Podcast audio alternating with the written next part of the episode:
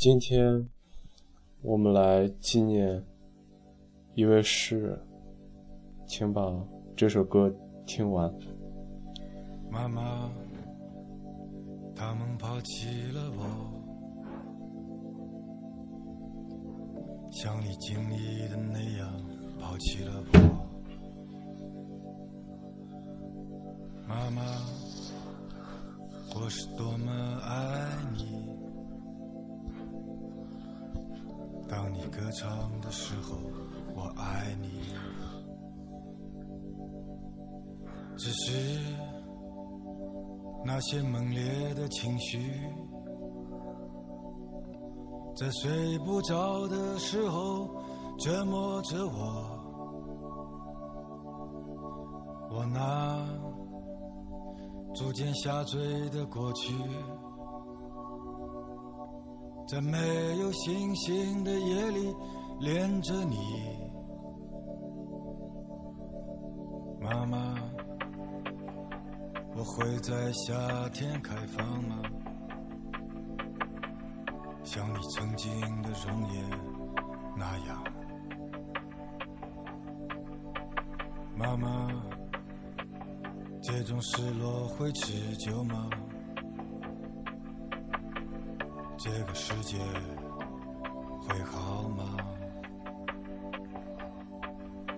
忘记一些隐秘的委屈，在回头观望的时候丢失了自己。我那不受把握的身体。从某一天开始，就在寻找你。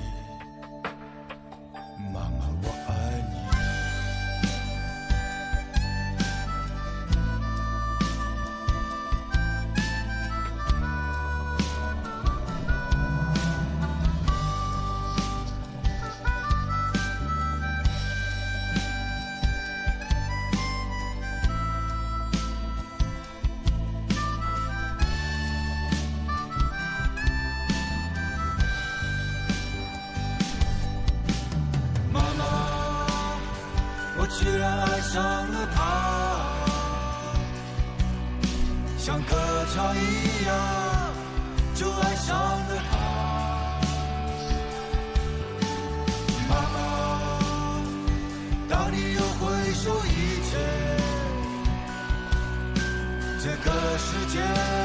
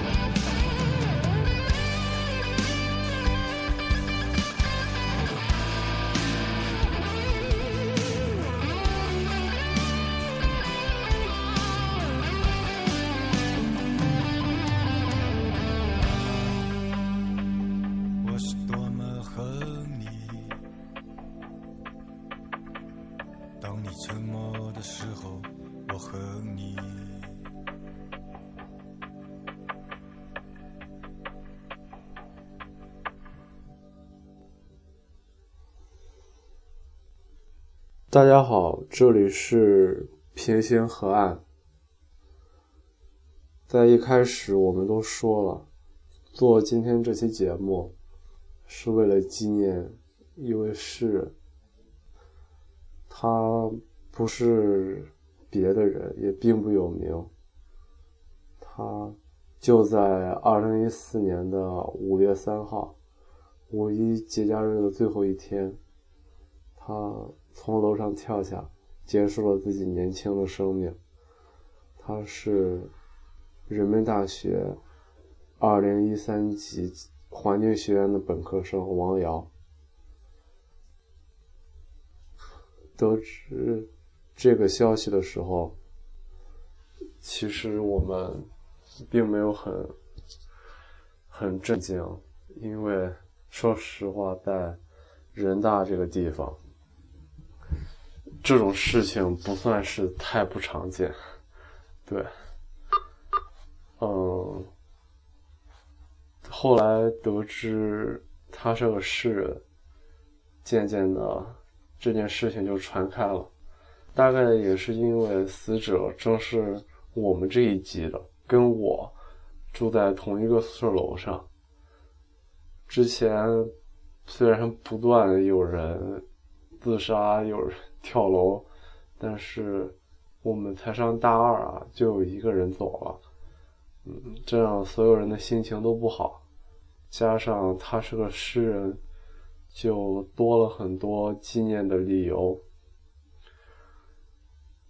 今为此，我还写了一篇文章，来纪念我的那位诗人同学。从未谋面的，现在我来读一下这篇文章，作为咱们这期节目的主要内容。致自杀的陌生诗人同学。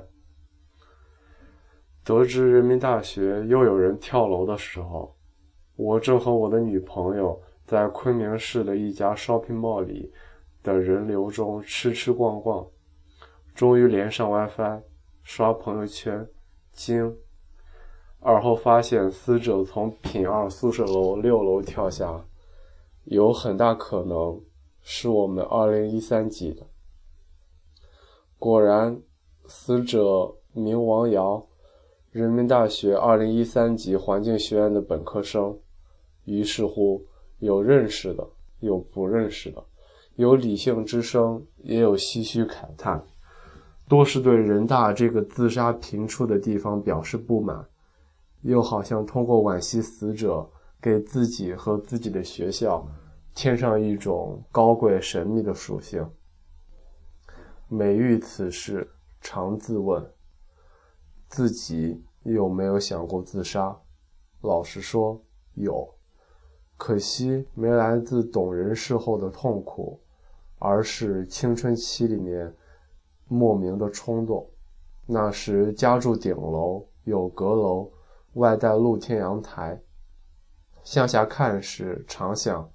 一迈步就跳下去了，跳下去该怎样感受呢？这想法一直困扰着我。一段时间，只要上阳台，就有克制不住的迈步的冲动，竟几次跃跃欲试，结果可想而知。走到近前，牙根打颤，全身僵硬，双腿似千斤重，抖了半天，倒在离阳台尚有半米的地板上。此后久不敢进阳台，于是我知道了，死不是那么容易的。若干年到现在，万念俱灰时常有，自杀这件事情，从没上过日程表。一方面，大概绝望使人平静；另一方面，着实经过那种恐惧之后，算是没什么吸引力了。然后。传来死者消息，是个诗人。同一篇文章被多个公众号连载，又是一通刷屏，流出几篇遗作，客观讲相当不错。下面摘录几首。致 F，我是仅有的。我们的衣服旧了，全发顺从了，胡子长了。你奔跑后累得要死。下雨天你会想起上一次的毁灭，手伸进沉默，不撑伞，偶尔美丽。太阳下我们没有影子，只有你披着脊背，梦在风里跌倒，沥青会疯长。这儿是仅有的，我的。也是你的不及的地方。二，凌迟是一束梨花，花就落在手里。四，零点，红色从门缝漫进屋子，老鼠清脆的嚼着玻璃。写诗很难，读诗很容易。我们大可把它当做普通诗人的用心之作，也可因为某些情绪或视角的相似性而为之大动。这些具体而微的看法很重要，却不彰显。在两个标签面前，诗歌本身的多义性遭到忽视。一个是诗人，一个是自杀，随之而来的是一串诗人的名字。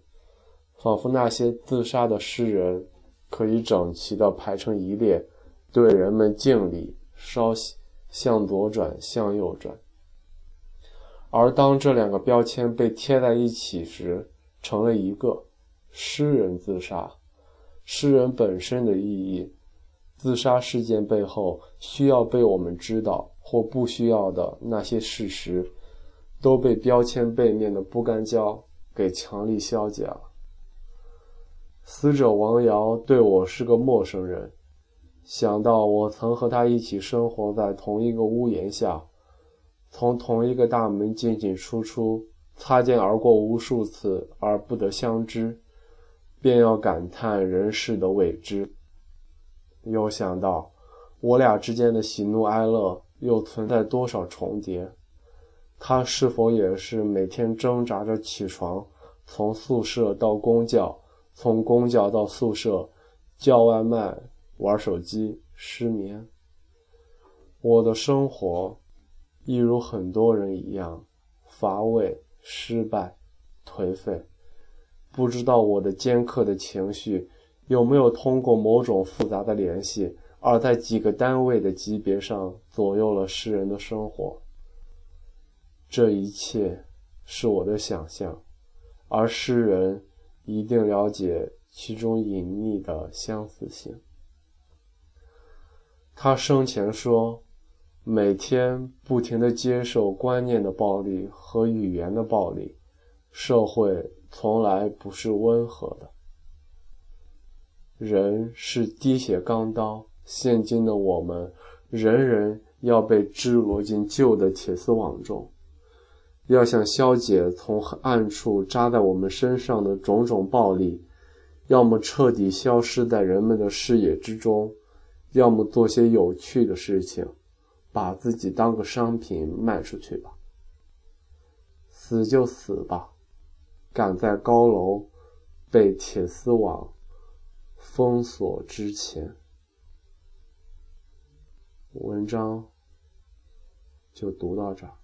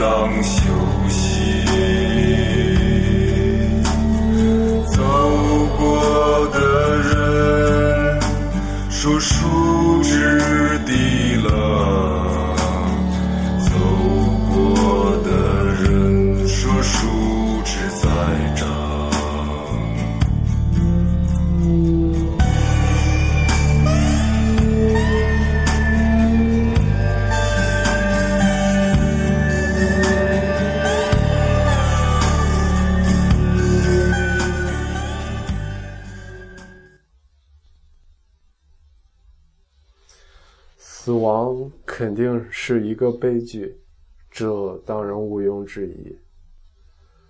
可是，死亡，呃，死者选择自杀的背后的种种情绪，又有多少人能理解呢？这个我们不得而知。大学生自杀在现今不是一个很罕见的事情。人民大学的自杀更是太普遍了，差不多一年就要有五个。对人大这么一个小学校来说，真是一件很恐怖的事情。唉，我正如我在文章里说的，我并不认识死去的王瑶。我的很多同学都认识他，有的也是跟他很好的朋友。他们，嗯，都很反对人们频频的拿王瑶的死来说事情。我知道，可是我心中的情绪也有需要表达的。我觉得做这一期节目，还是有我很多想要说的。很多事实我们并不知道，我们不知道，就像我。这样一个彻彻底底的陌生人，并不知道他为什么而死，他死前的状态是怎样的，他是否光鲜亮丽，非常的阳光快乐，又是否是因为别的重大的打击，而是他选择了死亡？自杀不是一件小事情，我们甚至不知道。自杀和他作为一个诗人的身份又有多少联系呢？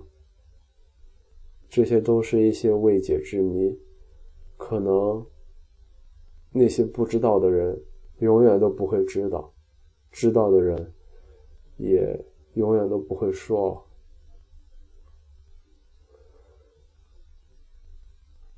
我普作为一个。生活虽然说很失败、很颓废，但还不至于自暴自弃的人来说，我其实是很难想象去选择自杀这样一件事情的。嗯，我自然也没有权利指摘，因为我的生活同样是很绝望、呃，很无力的。这是代表了很普遍的。人的现象，而诗人自杀呢，则是另外一个话题。有人评价王瑶这个同学、这个诗人，是在歌麦与孩子之后。歌麦与孩子都是很著名的诗人。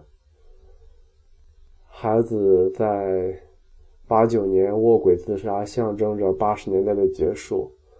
是中国现代史上重要的一个时间节点。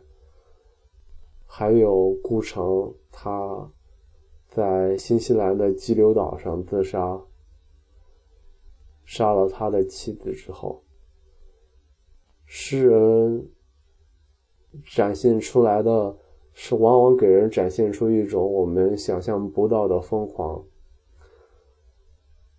做出了，呃，自杀这样很重大的选择。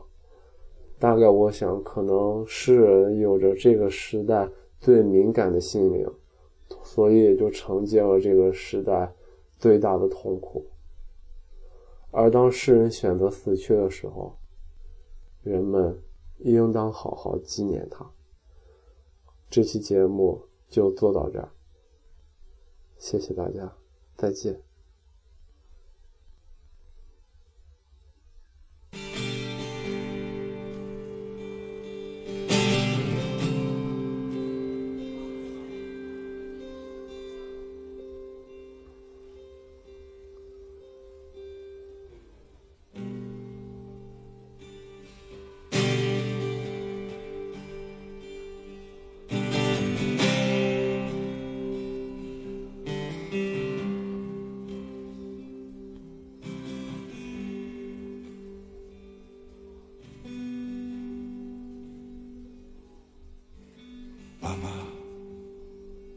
他们抛弃了我，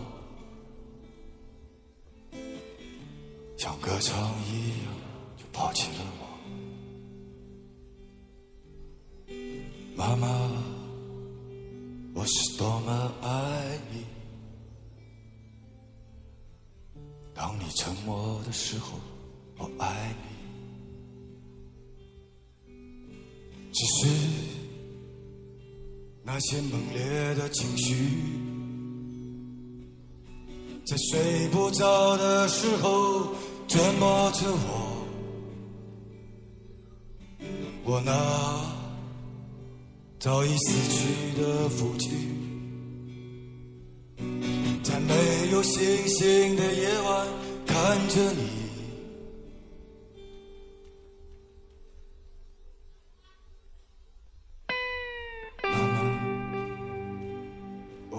在夏天开放吗？像你曾经的容颜那样。妈妈，这种失落会持久吗？这个世界会好吗？忘记一些隐秘的委屈，在回头观望的时候迷失了自己。我的。正在老去的身体，从某一天开始，就在渐渐死去。